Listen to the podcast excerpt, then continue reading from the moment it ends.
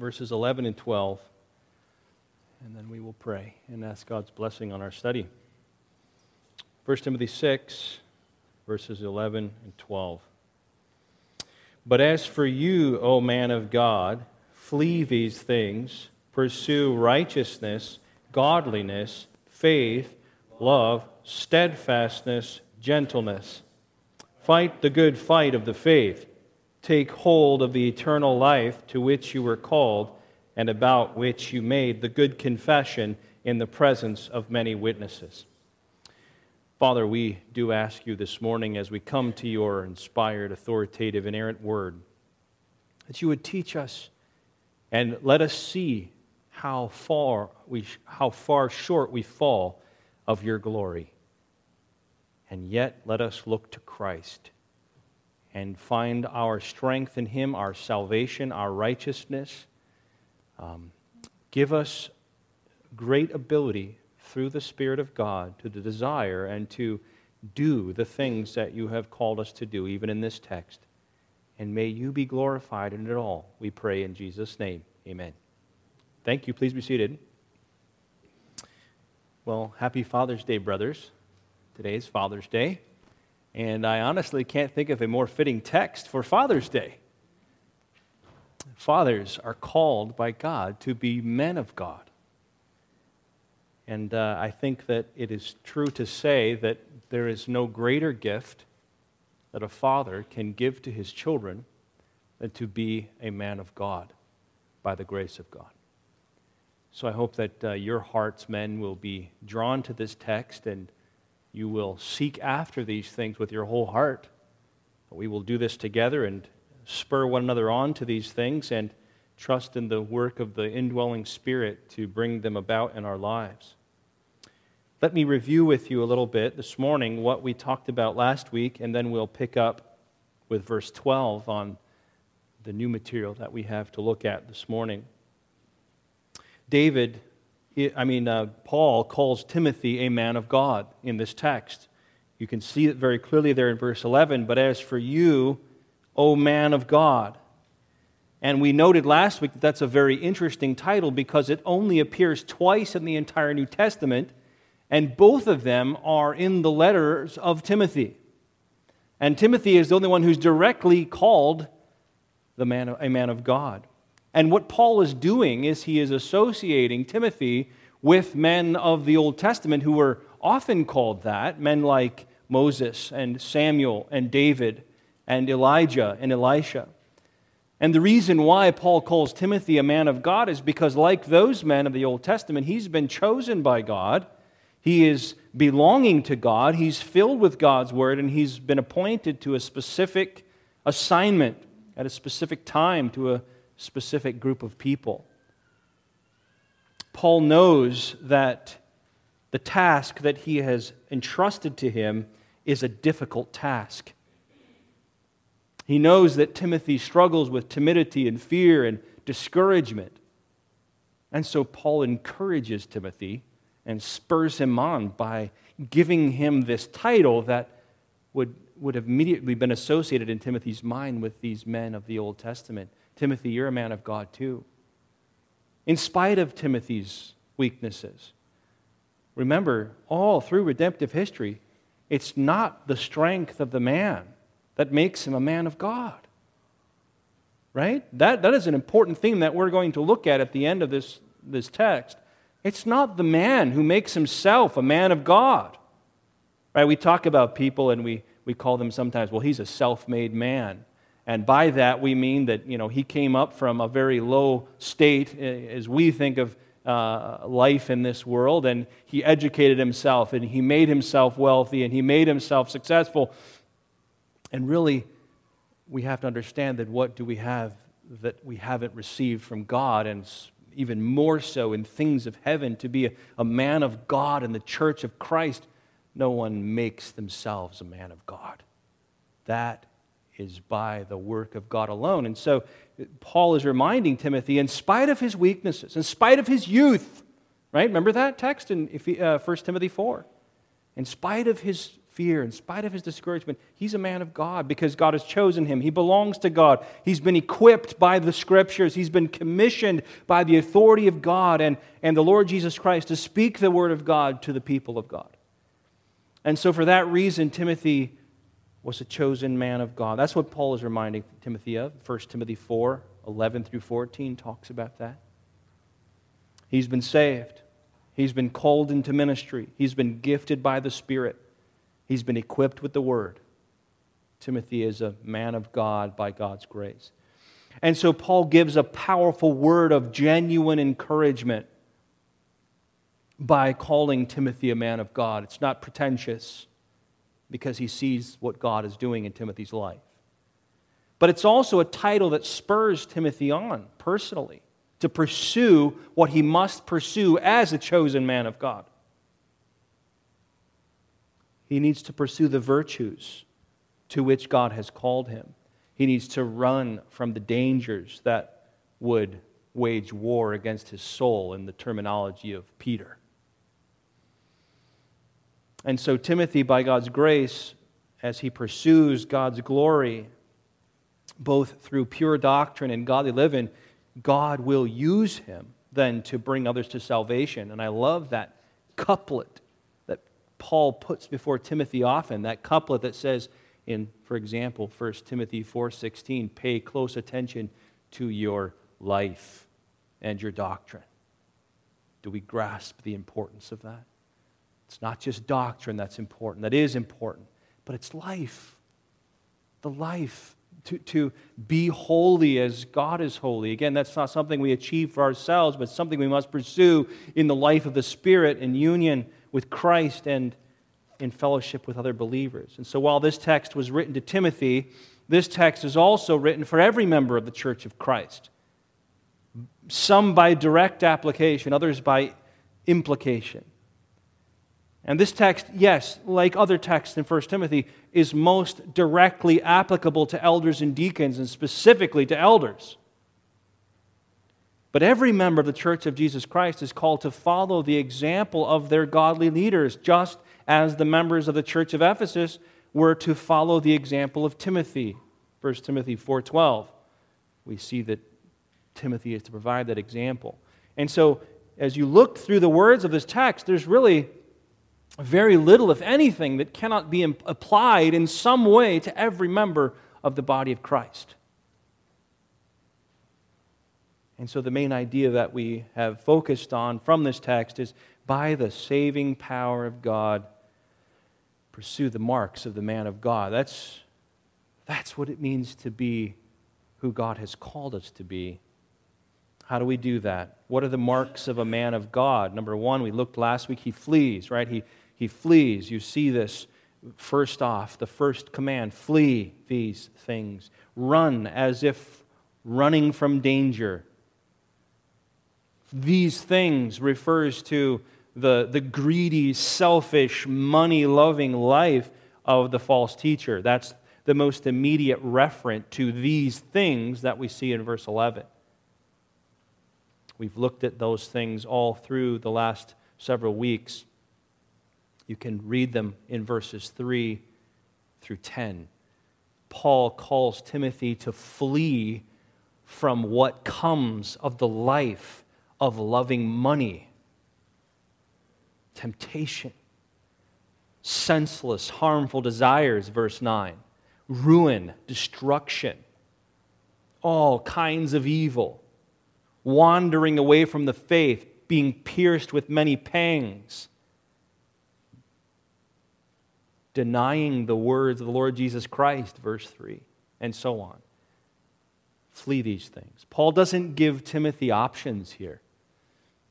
He is exhorted to flee these things continually with every spirit impulse within him. And you and I must flee these things too, right? These are commands that were, were given here. These are imperatives in this text we have no option. We must not stay around or look longingly at those things which we are commanded to flee in Scripture. We're not to follow the example of Lot and his wife. Always moved at that story where the apostle or uh, the, the messengers of God come to Lot and his family and they say, Leave Sodom and Gomorrah. And do you remember the kind of almost the argument that goes on between them? Well, can we live as close as we can, right, to Sodom and Gomorrah? And even as they're leaving, Lot's wife turns and longs for what she's leaving and is turned into a pillar of salt. I think we're called more so here to follow the example of Joseph, whose garments were grasped by Potiphar's wife, and he was so intent on fleeing that he left his garment in her hands. Right? That's the idea here. Secondly, by the saving power of God, as we pursue the marks of, of the man of God, we're called to pursue things. Pursue. Verse, verse 11, the second part of that pursue righteousness, godliness, faith, love, steadfastness, gentleness. To run swiftly in order to reach a goal or to acquire something, to seek after something earnestly and intensely. Righteousness is the first thing. Practical righteousness, which begins at justification, is completed with our glorification. It's accomplished by the command of Christ through the power of the indwelling Spirit and the Word of God. This righteousness is that our thoughts and words and actions and attitudes would be conformed to the revealed will of the Father and bring pleasure to Him through Christ. This is daily submission and obedience to the Word of God. Matthew 6 33. Seek first the kingdom of God and His righteousness. Seek first to be ruled by God, to be ruled by His will, His Word, in every aspect of life, His righteousness. Then Paul talks about godliness. Pursue godliness, Timothy. Reverence, piety toward God. If righteousness emphasizes the outer life of obedience to the Word of God, the actions, then godliness emphasizes the motives, the inner life of worship toward God in all things. Godliness describes the man who is mindful of God's presence, pursues the knowledge of God with his whole heart, lives in awe of God's greatness and glory, is humbled by that before God desires to love God and bring glory to God in every thought and word and action and attitude. Not that he accomplishes those things in this life, but that is his pursuit, that is his desire. He's constantly plagued by how short he falls for those desires to be godly in his heart, and yet it's his desire. It's his pursuit in the Spirit, in union with Christ. 1 Corinthians 10:31 whether you eat or drink or whatever you do do all to the glory of God that's godliness Faith. We looked at this last week as well. Faith. And remember, the word faith can really have three uh, definitions to it. It can mean the truth, right? The substance of what our faith rests upon. That, that's called the faith. Or faithfulness, being having integrity and being trustworthy by the grace of God, or simply trust. So faith can mean it can refer to what is true, it can refer to trust, and it can refer to being trustworthy. And so the man of God really pursues all those things. The man of God who is pursuing faith is pursuing what is true. His life, one of the greatest ambitions of his life, is to discover truth about everything that God would bring to him. The man of God is pursuing faith, is pursuing, he's, he's concerned about God's perfections. Who is God? God's promises. What has God said and, and made sure? God's power, God's plans for the ages, God's purposes for his life and the lives of others in the body of Christ. A man of God pursues those things, he pursues truth. But he also, in light of that truth, pursues a growing exercise of trust in God. As a Christian, each phase of life as God grows you up, brings you new opportunities to learn to trust God. Can you relate with that? You know, you, you were a young Christian and you grew up in your 20s and you, you learned to live life on your own, and there were reasons to trust God that you'd never been confronted with before. And you move all through life, and then you reach your 70s, and there are new reasons to trust God that you've never experienced before right? All through life, that's the way it is. All through life, that's the way it is. New reasons to trust God, new experiences in which to find God to be absolutely faithful. And so that's what the, the man of God desires a growing experience of trust in God, no matter what God sovereignly appoints for his earthly life. Sometimes it, well, maybe always, when you are confronted with a new opportunity to trust God, it's difficult. And it requires the, the work of the Spirit within to believe God's promises in a fresh way. Faithfulness, right, to God and His people, no matter, no matter the pressure, no matter the personal cost, to be reliable, trustworthy, integral for God's glory. See, faith is not a static aspect of our spiritual lives, it grows. It must grow and increase. Second Thessalonians chapter 1 verse 3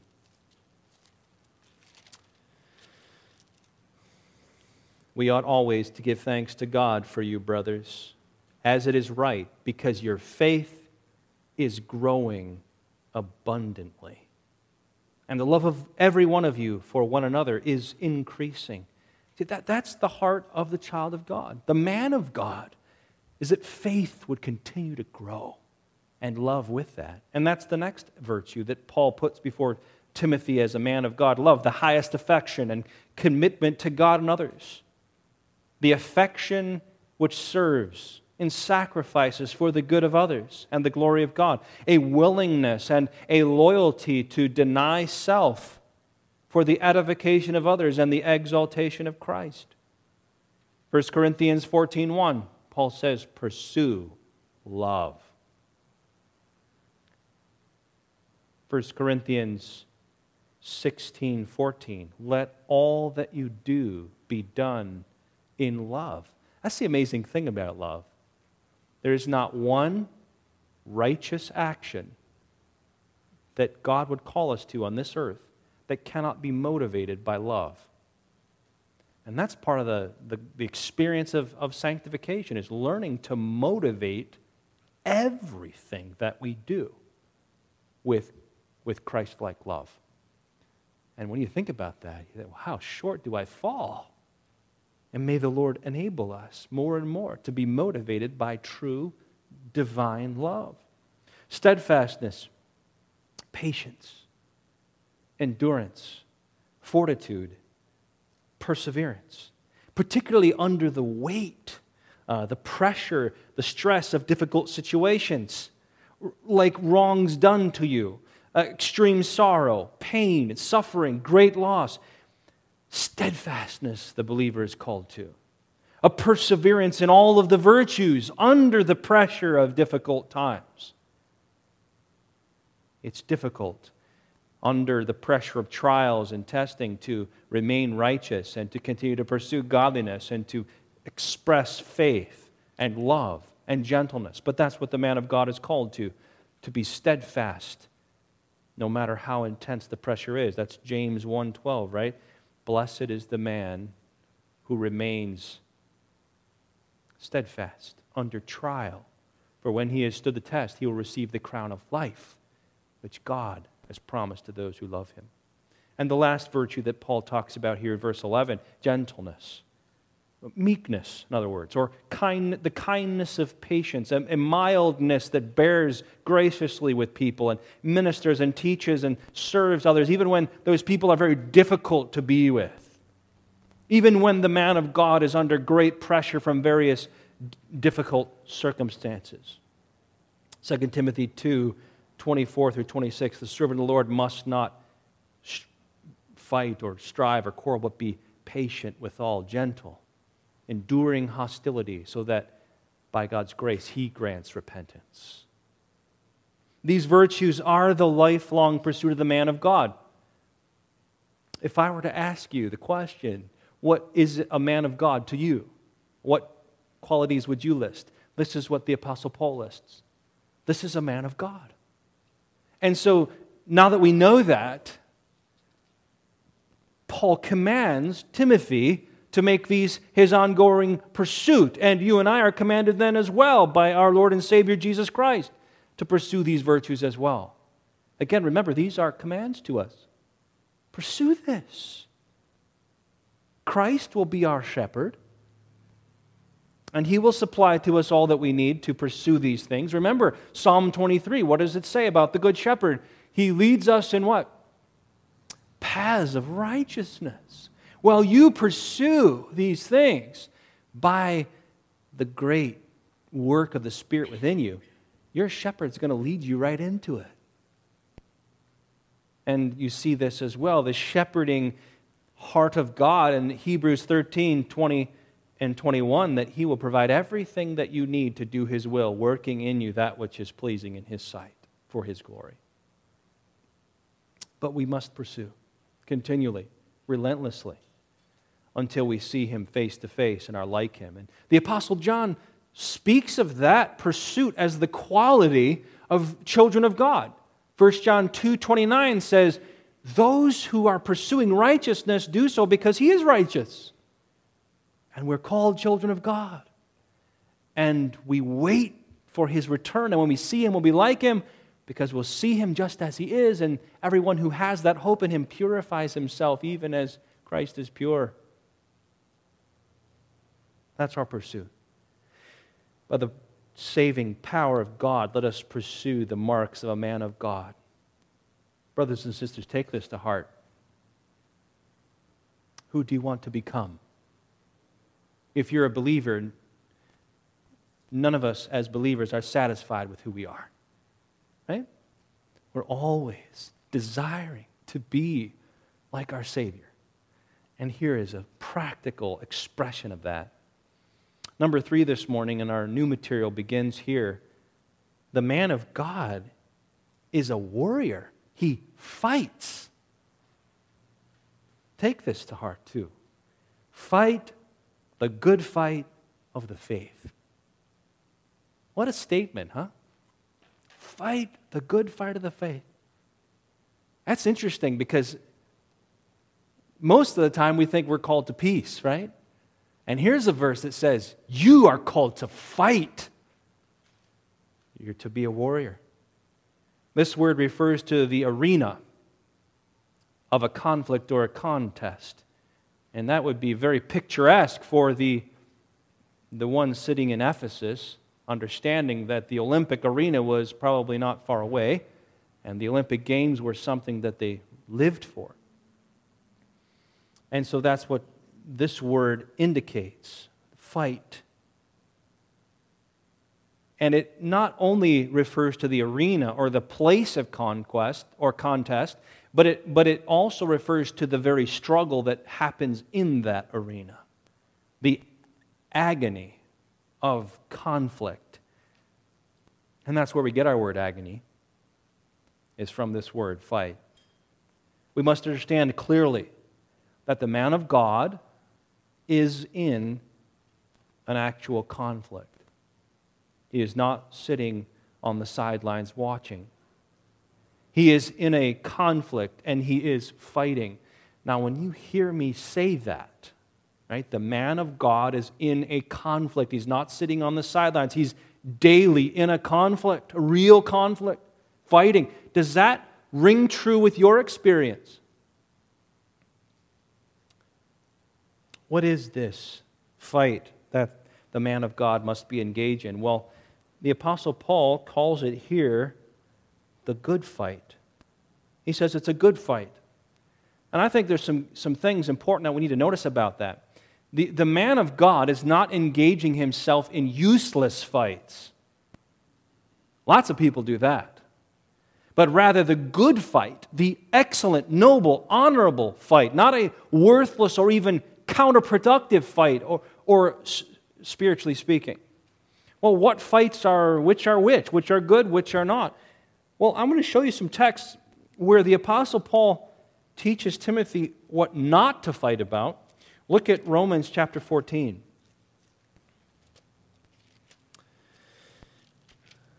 And I haven't, I haven't pressed this out to the very detail of so many applications, but I'll let you do that in the, in the as the Spirit of God ministers to you. But let me just show you the texts where Paul says, let this quarrel go. Romans 14 1 As for the one who is weak in faith, welcome him, but not to quarrel over what? Opinions. So there is a really helpful piece of scripture. When the man of God is considering engaging in a conflict with other people or the thoughts of other people, one of the things he's unwilling to absorb himself in is a conflict over opinions. So ask the Lord to give you discernment. Is this an opinion thing? Or is this a matter of truth and lie, sin and righteousness? Okay, let's look at another text. 1 Timothy, and, and we're going in, in just in order of the New Testament here, so we're going moving over to the right. Uh, 1 Timothy 3 talks about the quality of, a, of an elder 1 Timothy 3 3, not a drunkard, not violent, but gentle, not quarrelsome, not a lover of money. So, in the context there, it seems that this kind of quarrelsomeness comes from a, a, a personality or a demeanor that, that tends toward violence and not gentleness. And maybe, on the other side of that, not a lover of money, maybe part of that is some motive of greed so not to be quarrelsome. 1 Timothy 6 and verse 4. Remember this text.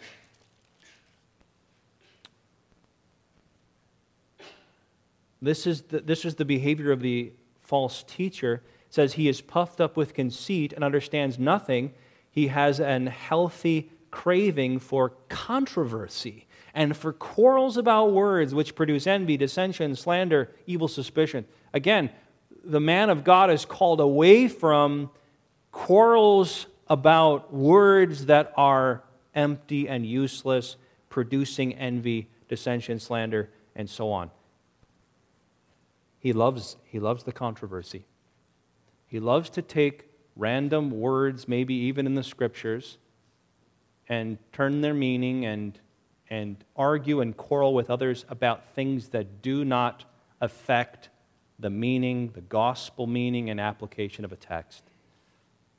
You find this sort of thing very often in higher criticism, for example. Look at 2 Timothy 2 and verse 14.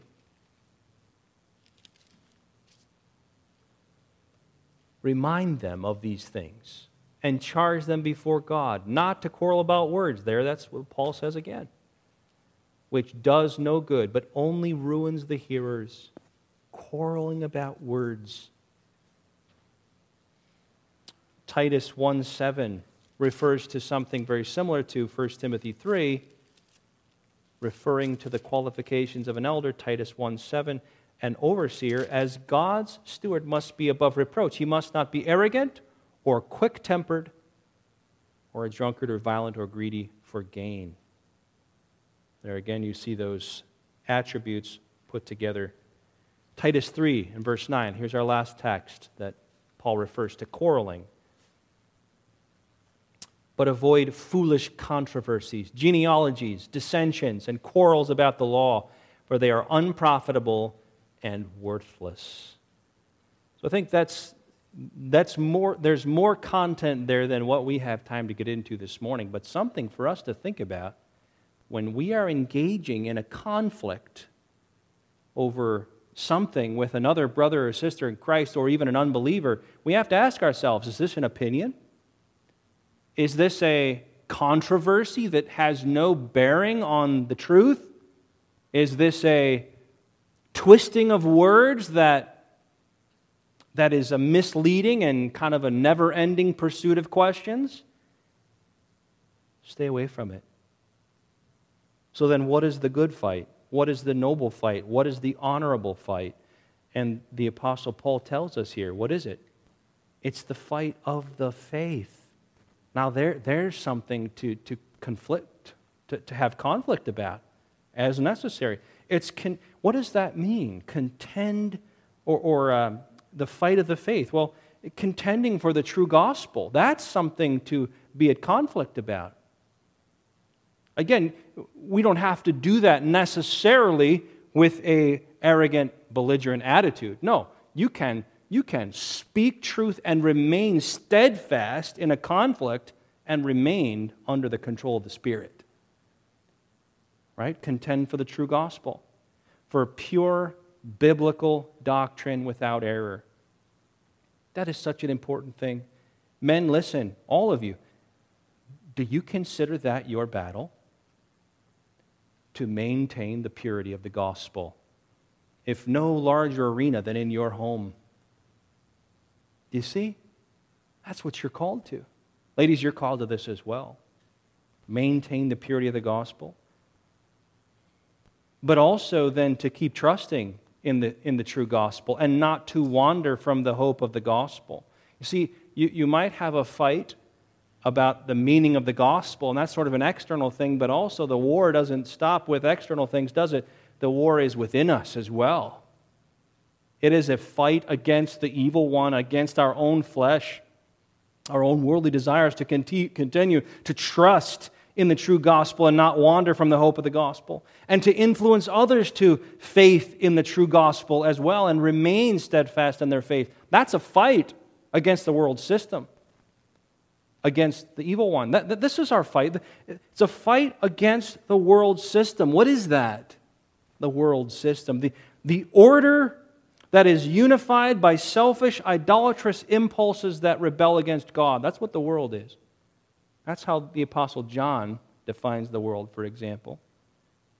Against God, against his king, right? Psalm 2. The nations rage against Christ, against the truth. This is a fight also, as I said, against our own flesh, against the evil one, against temptations to sin, our own propensities to sin. This is a fight against the sins of others.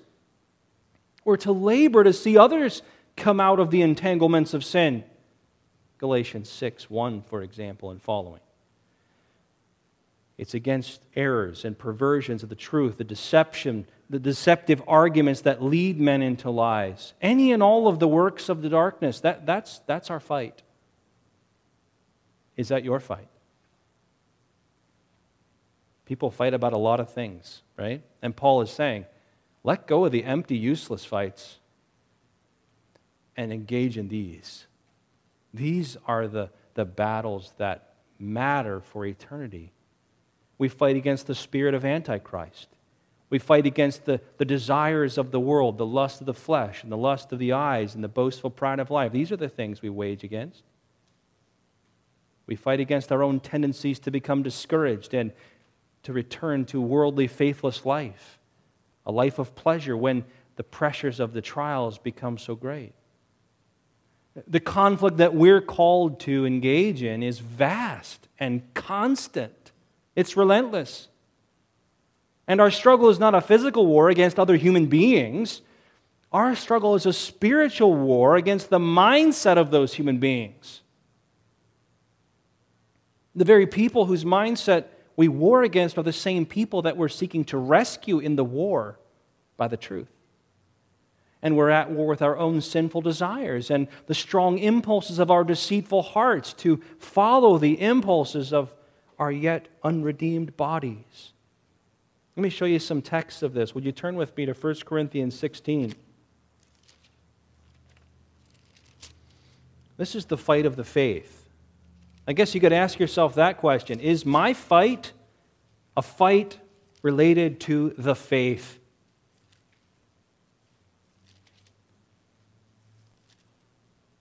1 Corinthians 16, verse 8. But I say, but I will stay in Ephesus until Pentecost, for a wide door for effectual work has opened to me, and there are many adversaries. There's a fight of the faith, right? What was Paul after? He had a door for witness. And as you are seeking to give the truth into the minds of unbelievers by the Spirit of God, do you think there's going to be a fight in that? There absolutely will be. That's the kind of fight that you're to fight, to give people the truth. Or 1 Corinthians 9. Look back at 1 Corinthians 9.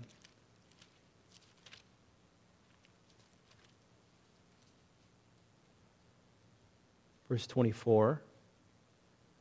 Do you not know that in a race all the runners run, but only one receives the prize? So run that you may obtain it. Every athlete exercises self control in all things. They do it to receive a perishable wreath, but we an imperishable. So I do not run aimlessly. I do not box as one beating the air, but I discipline my body and keep it under control, lest after preaching to others I myself should be disqualified. What's the fight that Paul's talking about there? He disciplines his body. He's, he's talking about fighting against our own fleshly tendencies to sin and self gratification. He preaches the gospel to others, but he wants to be sure by the grace of God that he will not prove himself to be disqualified by following his own sinful fleshly impulses. That's a fight. 2 Corinthians 10 3 through 6. For the, we walk in the flesh. We are not waging war according to the flesh, for the weapons of our warfare are not of the flesh, but have divine power to destroy strongholds. We destroy arguments and every lofty opinion raised against the knowledge of Christ, and take every thought captive to obey Christ, being ready to punish every obedience when your obedience is complete. What's the fight there? To destroy arguments that contradict the true knowledge of Christ and the gospel. That's a fight. Every thought must be captive to obedience to Christ. Ephesians 6, 10 through 20, right? There's the armor of God. Do you realize I was reading? How many of you have read or uh, have enjoyed over the years the Gospel Primer? That's a wonderful book to help remind you of the gospel. Well, his section in there I found very intriguing about, about the armor of God. And he went through all six pieces of armor and showed how all six pieces of armor are really another expression of the gospel. What is the word of God but the good news of salvation? What is righteousness but the righteousness of Christ? What is the truth other than the truth of the gospel? What is the helmet of salvation other than the work of the gospel? I mean, he just showed one piece after another. And so, really, as we put on the armor of God daily to proclaim the truth to others and to fight against sin and selfishness in our own lives, what are we doing but putting on the gospel? That's our fight. Philippians, look at Philippians chapter 1.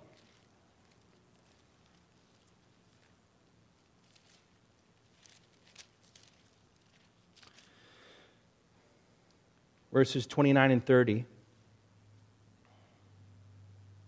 Philippians 1 29 and 30, the Apostle Paul writes to his beloved Philippian church, and he says, For it has been granted to you, it's been a gift that God has given to you, that for the sake of Christ you should not only believe in him, but also suffer for his sake. Just like James, the Apostle Paul there describes suffering for Christ and the pressure of affliction as a gift from God. And look what he says. While doing that, they are engaged, verse 30, in the same conflict that you saw I had and now hear that I still have. What conflict was that? Look back at Philippians 1 and verse 7. It is right for me to feel this way about you all because I hold you in my heart, for you are all partakers with me of grace, both in my imprisonment and in the defense and confirmation of the gospel. That's the conflict of the believer. That's what Philipp, the, the, the people of Philippi fellowshipped with Paul in was the defense and confirmation of the gospel. Not some random opinions, not some foolishness, but the defense and confirmation of the gospel. That's that's the conflict that brought Paul to prison, or to house arrest in this case, and what brought suffering upon the Philippians. That's the conflict we are to engage in. Colossians chapter 1.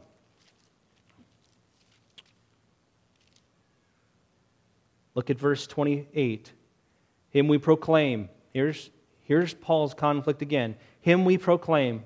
Christ we proclaim, warning everyone warning everyone about the, the impending wrath of God, and teaching everyone with all wisdom, that we may present everyone mature in Christ. For this I toil, struggling with all his energy that he powerfully works within me. For I want you to know, chapter 2, how great a struggle. That's the same word.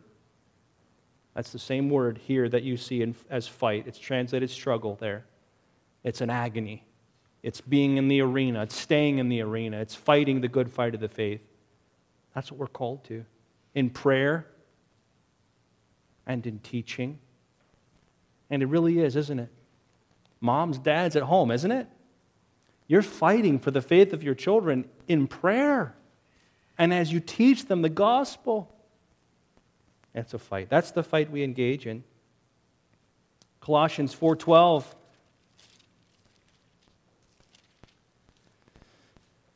Epaphras, who is one of you, a servant of Christ Jesus, greets you always. What? Struggling. That's the same word. On your behalf, in his prayers, that you may stand mature and fully assured in all the will of God. You war no more effectively than when you war in prayer. That's where you do your fighting. Most of it, much of it in prayer. Look at 2 Timothy chapter 2.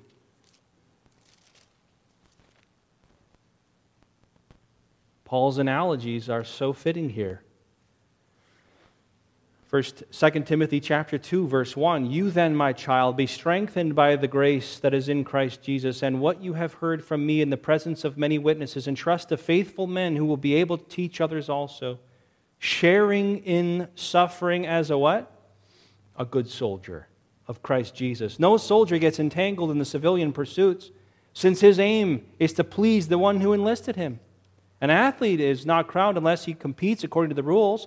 It's the hardworking farmer who ought to have the first share of the crops. Think over what I say, for the Lord will give you understanding in everything.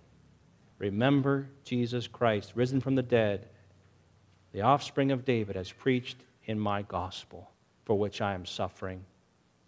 Bound with chains as a criminal, but the word of God is not bound. Therefore, I endure everything for the sake of the elect, that they also may obtain the salvation that is in Christ Jesus with eternal glory. The saying is trustworthy, for if we have denied him, we will also, or if we have died with him, I'm sorry, if we have died with him, we will also live with him. If we endure, we will also reign with him. If we deny him, he will deny us. If we are faithless, he remains faithful, for he cannot deny himself. That's the fight. It's a fight to not deny Christ. It's a fight to endure. It's a fight to remain faithful by the grace of God and to bring others into faith of the gospel as well. 2 Timothy 4 7, right? Paul's, some of his final words. What did he say? I have what? I have fought the good fight.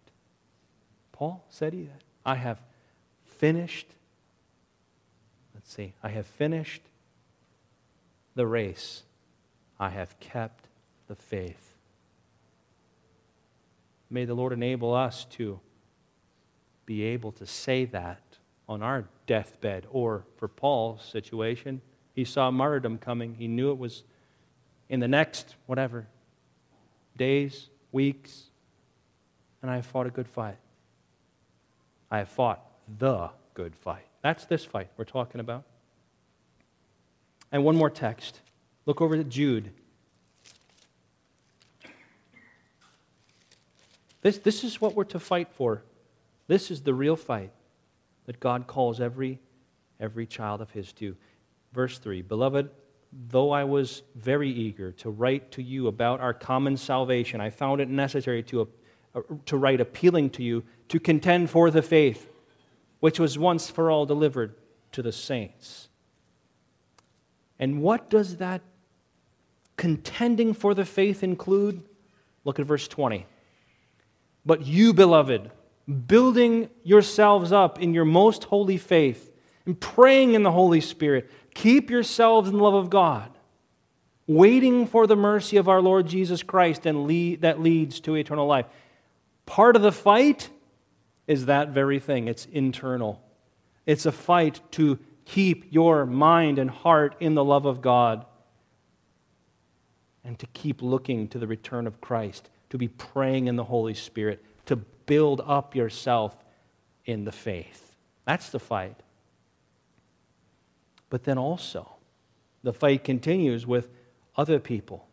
Verse 22 and have mercy on those who doubt. Save others by snatching them out of the fire. To others, show mercy with fear, hating even the garment stained by the flesh. You fight for others too, to believe the truth and to, and to turn from sin. That's a fight, the fight of the faith. Now, to him who is able to keep you from stumbling and to preserve you, or to present you blameless before the presence of his glory with great joy, to the only God our Savior, through Jesus Christ our Lord, be glory majesty, dominion, and authority before all time and now and forever. Amen. That is our hope. That's our victory right there, right? The work of Christ to keep us and to present us before the glory of God with joy. So, dear ones, Timothy was drafted into this fight. And you are too, as a child of God. You have been drafted into this fight. Are you a draft dodger? Or are you in this fight that God calls you to? Are you engaged, mindfully, intentionally engaged in this fight? Are you laboring to equip yourself with the weapons of divine power so that you may stand strong in the victory that Christ has granted to you and rescue others by the word of truth? If you're a child of the king, you are also a soldier of the cross. And you must fight the good fight of the faith. That's what God calls us to. By the saving power of God, let's pursue the marks of a man of God. Now, finally, this morning, the last exhortation that Paul gives to Timothy take hold of the eternal life. Take hold of the eternal life. To, to seize upon, to take possession of, to grasp with the hands. What does Paul say Timothy must grasp here? Eternal life. What is eternal life? Well, Jesus said in John 17, 3, that eternal life is to know God and Jesus Christ, right? To know them. 1 John 1, 1 through 4 explains that Christ himself is eternal life. And that eternal life is experienced by enjoying true fellowship with the Father and with the Son and with other brothers and sisters in Christ. So, eternal life is the life that is lived in fellowship with God. It is life that doesn't end, yes, but it is also life of the highest quality. It's life with God. Eternal life is being alive to and enjoying the realities that are above, like Colossians 3 1 through 4 talks about. Seeking those things that are above, where Christ is seated. Eternal life is seeking the realities that are unseen. Eternal life is the realities that are unseen. 2 Corinthians 4 16 through 18. Looking to what is unseen. Eternal life is the order of the kingdom of God, Matthew 6:33.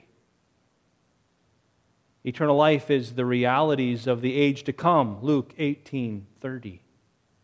It's the abundant life lived under the care of the shepherd, John 10:10. 10, 10. And when is this eternal life experienced?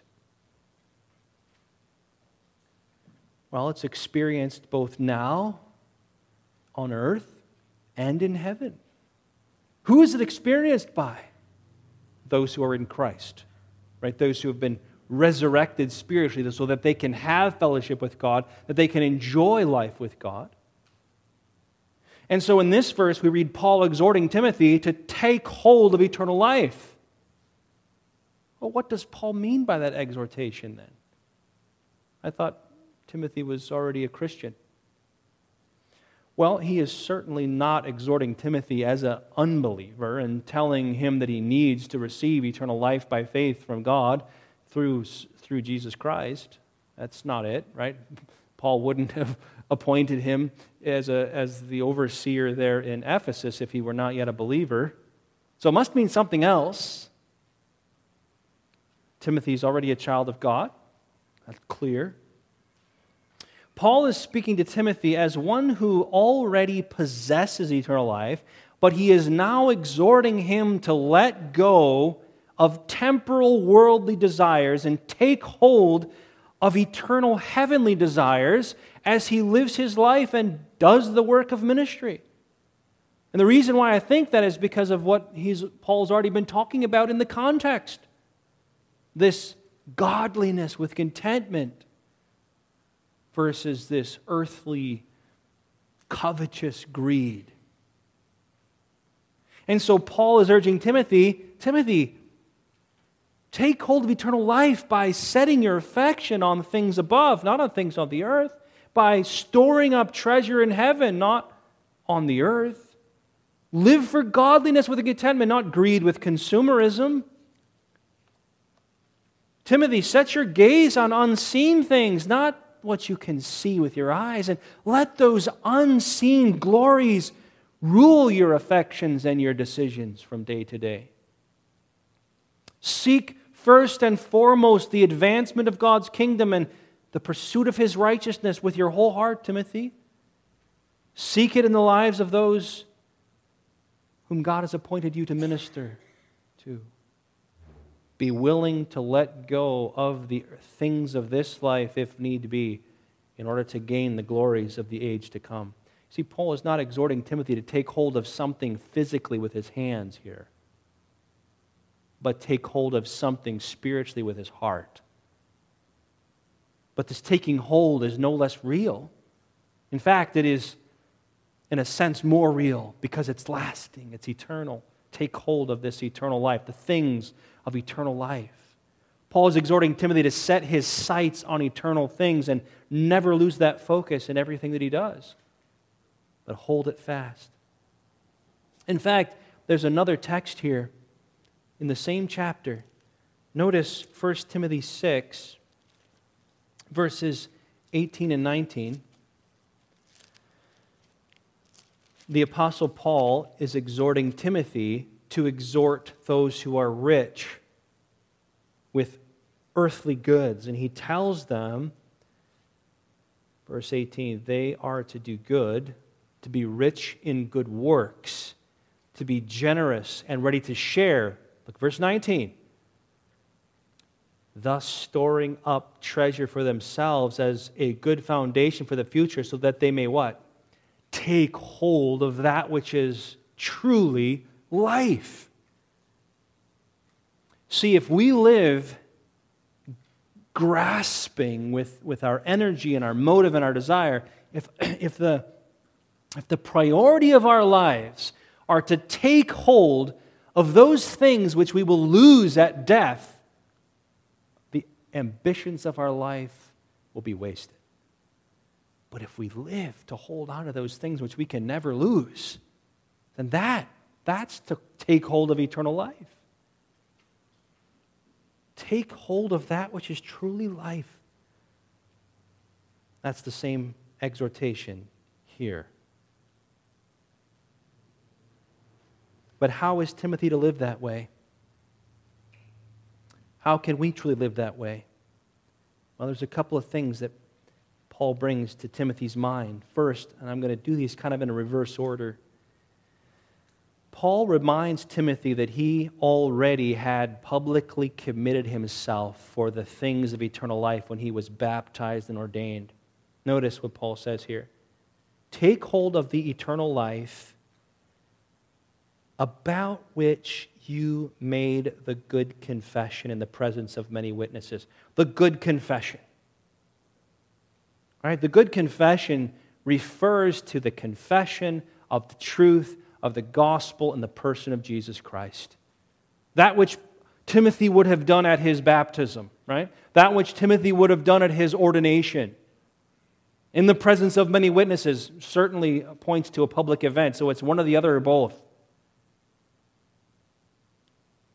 When you were baptized, that was not the public statement of Christ's commitment to make your earthly existence pleasant by your earthly standards, but rather that was your public commitment to follow Christ and to live for the things of eternity no matter what the cost. Right? That's what this is. But Christ did not leave Timothy to his own abilities either, nor, did, nor will he leave us to our own abilities to carry out this commitment. Paul also reminds Timothy, notice this, that he was summoned by God to live for the things of eternal life. And the moment he was effectually called by the Holy Spirit through the gospel. Notice this take hold of the eternal life to which you were called. Don't rush over that phrase, dear ones. This, this is the gospel right here for this text. All that Paul calls Timothy to flee these things, pursue these things, fight the good fight of the faith. It comes to the heart of it when you see Paul say here, Take hold of eternal life to which you were called. That word called is the classic New Testament word that points to the effectual call of God upon a sinner. When God brought Timothy to life spiritually, he, he filled him with the Spirit. He, he called him out of darkness into light. He took him out of the kingdom of, of, of darkness and into the kingdom of Christ. And that is the beginning for Timothy of the infinite source of divine power flowing into Timothy's life so that he would be able to live for eternal life and become the man of God that Paul is exhorting him to become. You were called to this. And it's the power of God's effectual call upon our lives that enables us to live for eternal things and pursue the marks of the man of God. Let me show you. Romans 8, look at this call and the power and the certainty that comes with it. Romans 8, verse 30.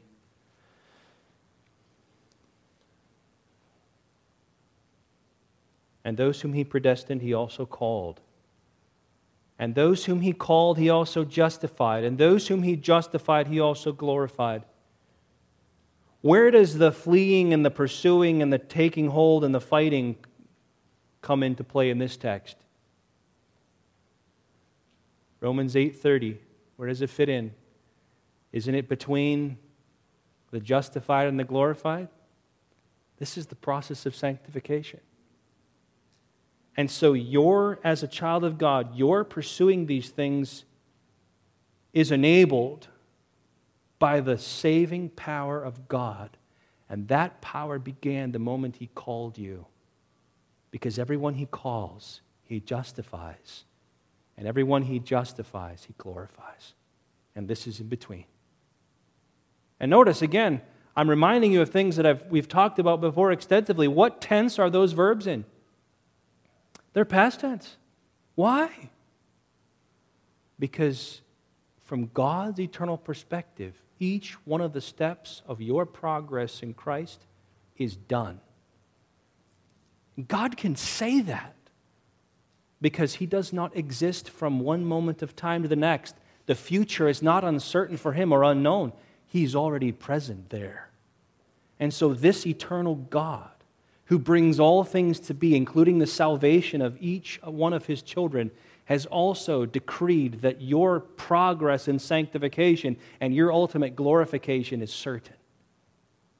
Think on that look to the calling of God and then see this text in that light and say, I, I am going to flee. I am going to pursue. I am going to fight. I'm going to take hold because I've been called by God. And He will enable me. Look at 1 Thessalonians chapter 5.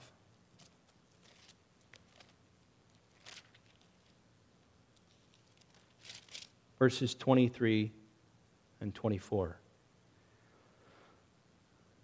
Now may the God of peace himself sanctify you completely, and may your whole spirit and soul and body be kept blameless at the coming of our Lord Jesus Christ.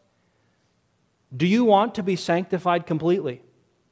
Do you want the holy work of this text to be produced in your life? Do you want to be kept blameless at the coming of our Lord Jesus Christ? Look at verse 24. He who what?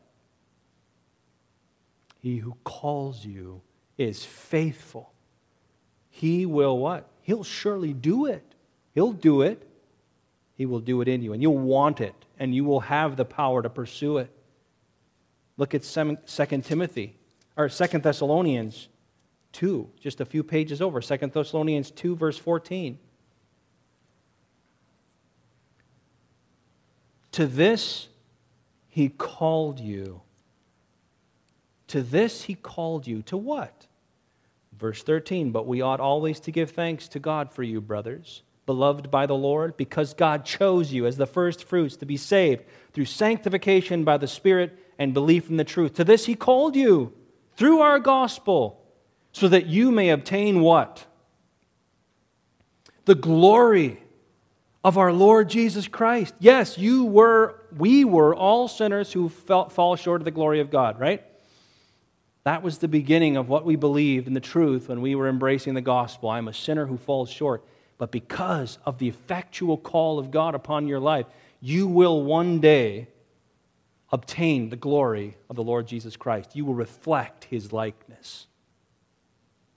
So then, brothers, stand firm. All right, that sound, that, that's, them's fighting words, right? Stand firm and hold the traditions that you were taught by us, either by our spoken word or by our letter. Look at 2 Timothy 1,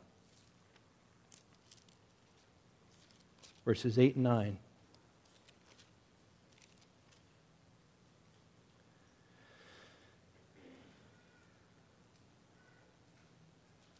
Therefore, do not be ashamed of the testimony about our Lord, nor of me, his prisoner, but share in suffering for the gospel by the power of God who saved us and called us to a holy calling, not because of our works, but because his own purpose and grace, which he gave us in Christ Jesus before the ages began. Isn't that great? you can share in suffering as a good soldier. You can pursue these things in the fight of the faith,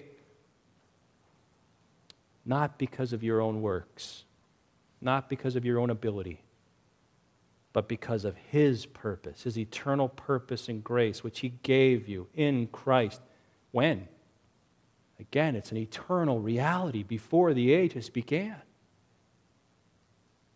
I hope this encourages you to keep fighting the good fight of the faith. One last section. Actually, two. 1 Peter chapter 1. I'm sorry, 1 Peter 2. I alluded to this verse earlier.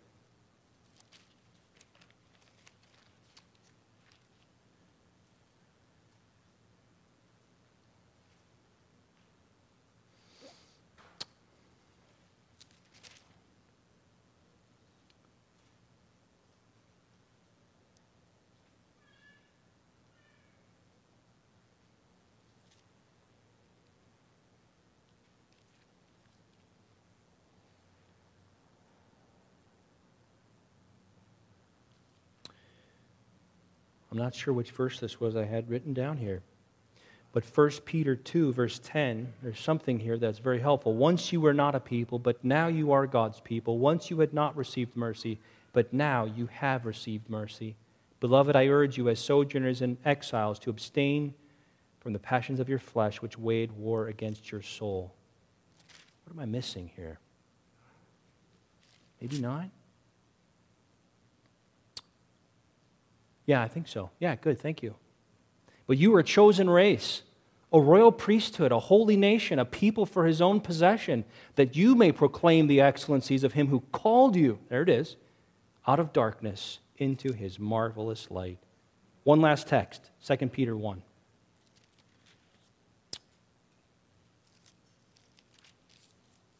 Second Peter 1, verse 3. His divine power has granted to us all things that pertain to life and godliness through the knowledge of him who what? Called us to his own glory and excellence, by which he has granted to us his precious and very great promises, so that through them you may become partakers of the divine nature, having escaped the corruption that is in the world because of sinful desire. Dear ones, the calling of God is upon your life if you are a child of God. And you will pursue these things by His grace and see them develop in your life. That's our hope. That's Timothy's hope, and that's our hope. Flee from that which wages war against your soul. Pursue righteousness, godliness, faith, love, steadfastness, gentleness. Fight the good fight of the faith. Take hold of eternal life. When we see these things, the first thing that we do in response to this text is to confess, right? God, I have fallen short of this. I have been in many situations, God, when I should be fleeing from something and I don't, I grasp it instead. Forgive me. Pursue. I'm pursuing the wrong things. I'm fighting the wrong fights. I grab hold of the things of earth when I need to be taking hold of the things of heaven. You know, you can take all of that shortfall, all of those sins, all of those, those struggles, and bring them before the throne of grace and know that you have forgiveness because you have a righteous advocate and a propitiator who has absorbed all of the wrath for you. Right? And I want you to think about that for a moment. You, you're not falling in and out of God's forgiveness. Do you realize that? You have it, you stand in it. Our confession of sin to our Father is not regaining a forgiveness that we've lost. It's fellowship with Him. It's, it's agreeing with Him that we are what He says we are. It's walking in the light. It's realizing our own sinfulness and trusting his promise of forgiveness, that he will be faithful and just to forgive as he cleanses us. Confession of sin to the Lord is part of the cleansing process, meaning the practical cleansing that, that these sins would be eliminated from our lives and we would grow to walk as he himself walked. And we turn to Christ and we have confidence in the work of God. And so may the Lord enable you to work out these things as He works in you. And before I pray, let me talk with you for a moment if you have not yet experienced the saving power of God. Are you a child of God? Do you know that God has forgiven every sin of yours, past, present, future? Do you know that you are a child of God and one with Christ? You know, if you, if you, if you know and understand what the Bible says about your sinful state and your state as a sinner under the judgment of God,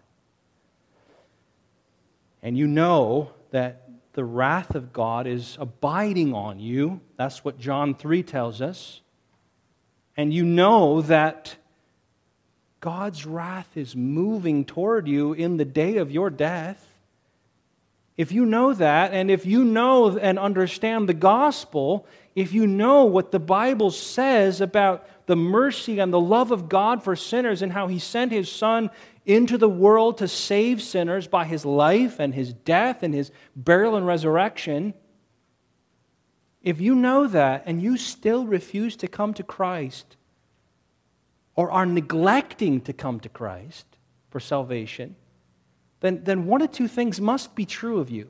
One, you're either not believing the Bible. You just simply don't believe that it's true.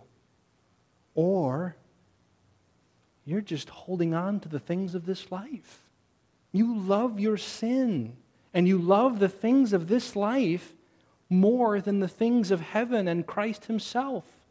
So, which one is it?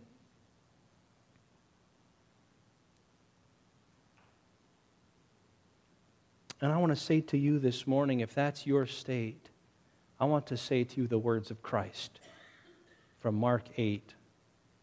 he said, he calls the crowd to him with his disciples, and he said to them, If anyone would come after me, let him deny himself and take up his cross and follow me. Listen to this verse in particular. For whoever would save his life will lose it. But whoever loses his life for my sake and the gospel's will save it. What does that mean? Doesn't that mean that if I hold on to my sin and all the things of this life, that I'm going to lose them anyway? That's exactly what it means. Do you believe Jesus when he says that to you? But he tells you if you let go of those things, if you let go of your sin and the things of this life that, that captivate your heart, and you embrace Christ and eternal life, you won't lose it. You understand the gospel, if you embrace the gospel, you'll never lose it. Jesus says, What does it profit a man to gain the whole world and forfeit his own soul? I mean, really if somebody said, You may have the whole world, would you take it over eternal life with Christ?